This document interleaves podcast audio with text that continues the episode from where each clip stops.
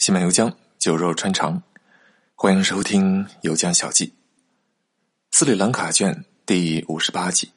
我是没有志。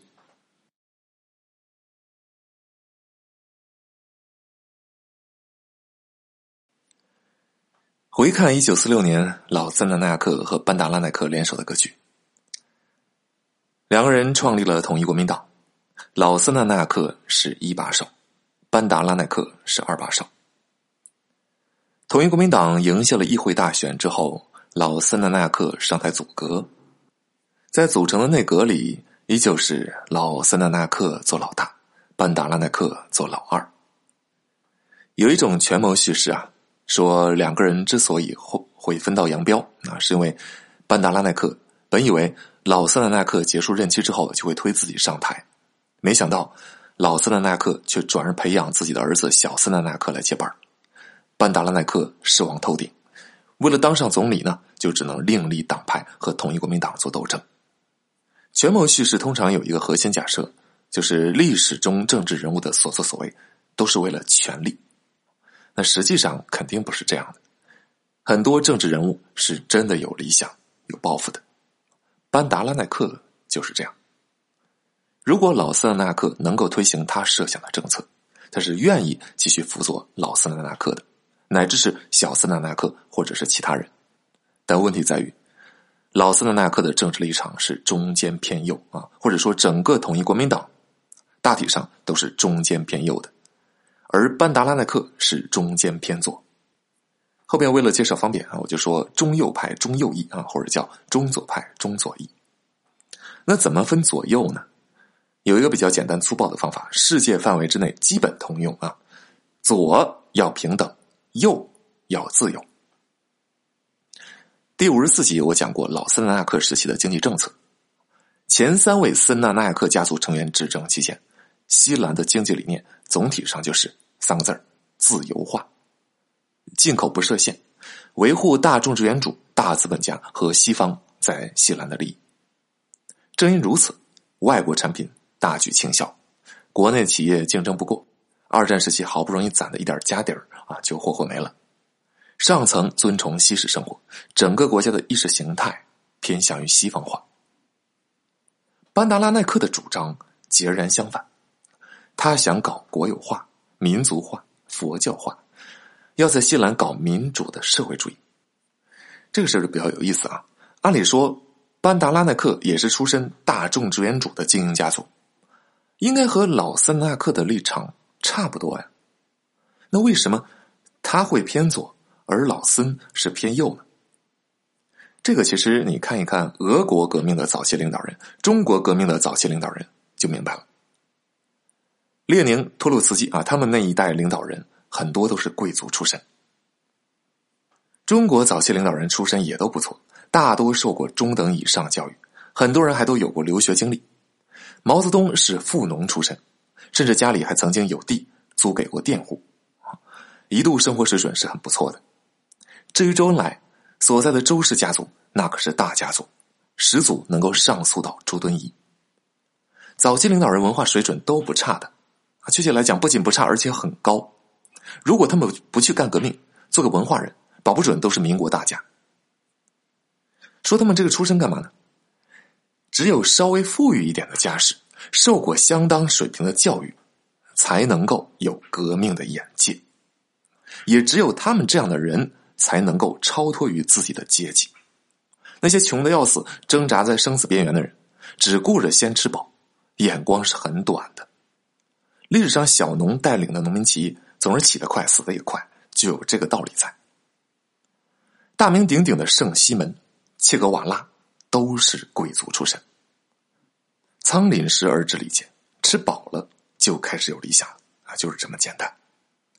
班达拉奈克家族是岛上的顶级豪门，老班从小就衣食无忧，接受最良好的教育，逐渐就开始有了他的抱负和理想，而他的政治理想。一定程度上是超脱了他所在的阶级的，虽然并不完全。一九五一年七月，班达拉奈克从内阁辞职，并且离开了统一国民党，另立西兰自由党。为什么叫自由党？啊，刚才不是说左要平等，右要自由吗？班达拉纳克代表的是中左翼的力量，为什么他成立一个政党叫自由党呢？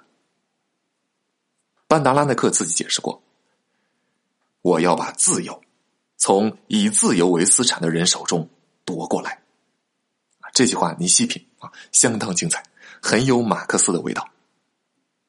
咱们今天经常听到的“自由”这个词，其实是非常带有西方文化概念的自由。它其实是一种强者剥削弱者的自由，而不是弱者的自由。怎么说呢？比如啊，我们国家的工业品很有竞争力啊，想到你们国家去倾销，我就会说，你们国家应该尊重市场自由，降低关税，放开贸易市场，让我进去自由竞争。那美国就这么干的呀。那对于落后的国家来讲，民族工业很容易就被击垮了，看上去是自由竞争，而实际上这只是强者的自由而已。再比如说，大老板们啊，想要有低价的劳动力，但是呢，政府给设定了最低工资啊，这就加大了他们的成本啊。一般来讲呢，资本家们就会和媒体联合起来，鼓吹这么一种理念：说最低工资限制了劳动力要素的自由流动。不利于经济的长远发展，国家应该尊重市场自由啊，放开最低工资。那实际情况真的这么搞呢？员工就要被压榨到死了。再比如说，哪些行业最暴利、最赚钱啊？其实是什么军火交易啊、毒品贩卖啊、走私人口啊等等这些行业。那如果想赚这种钱，那就要和媒体联合起来，卖淫合法化呀，儿童买卖合法化呀，毒品合法化呀，啊等等等等。还有其他的各种啊，什么器官买卖合法化呀、代孕合法化呀，都是类似的这个事情啊，让所有的交易都实现买卖自由。这样这么做了，受益的只会是有钱人，而底层老百姓会迫于生计去卖淫，迫于生计去卖肾，为了赚钱去做代孕妈妈。很多啊，卖淫合法化的地方，人口走私犯罪都非常猖獗，好多妇女会被卖过来啊，从事一些灰色产业。总而言之呢，被剥削的永远都是挣扎在底层的老百姓。这种没有政府约束的自由，通常会形成马太效应：强者愈强，弱者愈弱。强者这就是把自由做成了自己的私有财产，而弱者被剥夺了真正的自由。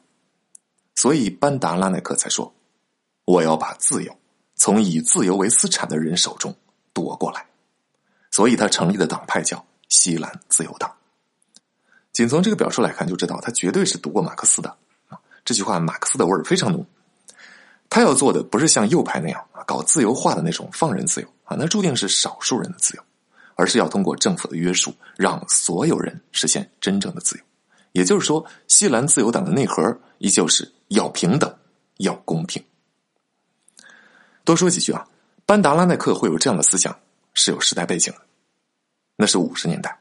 五十年代正是红旗招展的时代，社会主义意识形态在国际上非常有号召力。那今天社会主义意识形态阵地已经全方位塌陷了，所以大家不太容易想象当年的盛景。今天发展中国家知识分子大多是崇拜西方啊，崇拜资本主义。当年刚好相反，西方世界知识分子都非常向往社会主义，向往社会主义的大本营苏联。很多人自愿给苏联当间谍啊。比如说，英国有著名的剑桥五杰，啊，都毕业于剑桥大学，都是贵族出身，都是坚定的共产主义者，给苏联做间谍。当时英美世界被苏联间谍渗透的跟筛子一样，造原子弹的曼哈顿计划，斯大林比杜鲁门知道的都要早。当年苏联情报系统这么厉害，和他意识形态强大的号召力是强相关的。为什么西方国家那么怕社会主义？和那段历史。是有关系的。一九五六年议会大选，当时仍然在台上的统一国民党势力很强大。班达拉奈克为了夺取选票，主要做了两件事儿：一个是和左派政党结成联盟。前面介绍过，西兰最重要的马克思主义政党——西兰平等社会党。这个党经常分裂啊，当时分裂出了革命平等社会党。鉴于左翼政党对底层很有号召力。班达拉奈克把他们拉入伙了，他们也觉得西兰自由党是一个中间偏左的政党，左和中间偏左可以合作。所以他们走到了一起，成立了人民联合阵线，以西兰自由党为主导，人民联合阵线参加大选。另一件事是，采取农村包围城市的竞选策略。班达拉奈克提出，要全方位的复兴佛教僧伽罗文化，提高僧伽罗语的主导地位。这个对中下层非常有号召力。殖民时代啊，西兰的上下分层很厉害，上层西方化、基督化，说英语，而中下层佛教民族主义思潮流行啊，希望恢复传统，恢复佛教地位，抬升僧伽罗语的地位。班达拉奈克能够赢得大选，最关键的一点就在于他赢得了僧侣阶层的支持。在西兰，僧侣对老百姓很有影响力。大家可以联想一下西藏，一个村庄可以没有超市，但是不能没有寺庙。有寺庙的地方就有僧侣，人们到了寺庙拜佛，僧侣就可以拉票。而且那个时候的僧侣阶层比较能吃苦，就算一个地方没有寺庙，他们也愿意上山下乡跑过去拉票，为的就是。班达拉奈克的承诺，恢复佛教的主导地位。对于西兰这种国家来讲，皇权呢肯定是不下线的，但是佛法却能够直接砸到每家每户。班达拉奈克曾经说过，西兰自由党的政党基础是五大部队：本地医生、僧侣、教师、农民和工人。本地医生要接触的病患很多呀，嗯，还有一些是行脚医生，走家串户啊。僧侣刚才说了，神通广大；教师呢，接触的学生多，家长多。这三个职业都有强大的社交接触面，可以充分的发动另外两个政党基础——工人和农民。总的来讲呢，其中最重要的还是僧侣阶层。班达拉奈克是成也比丘，败也比丘，是比丘们一手把他送上了台，后来也是比丘们杀掉了他。同时，他的上位啊，靠的是煽动僧伽罗人的佛教民族主义。此后，这种做法就成了西兰大选的惯例。僧伽罗人是人口的大多数，只有争取到大多数僧伽罗人的支持，政党才能够上台执政。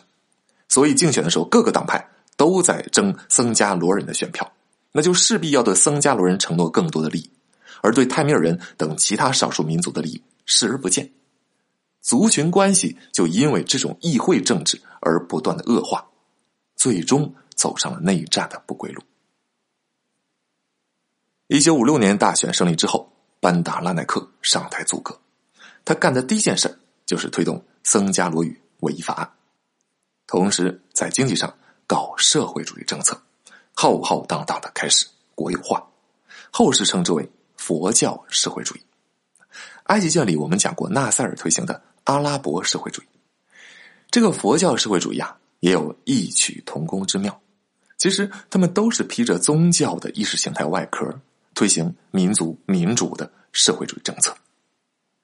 今天先说到这里，明天我们就具体来讲一讲班达拉奈克执政期间的故事。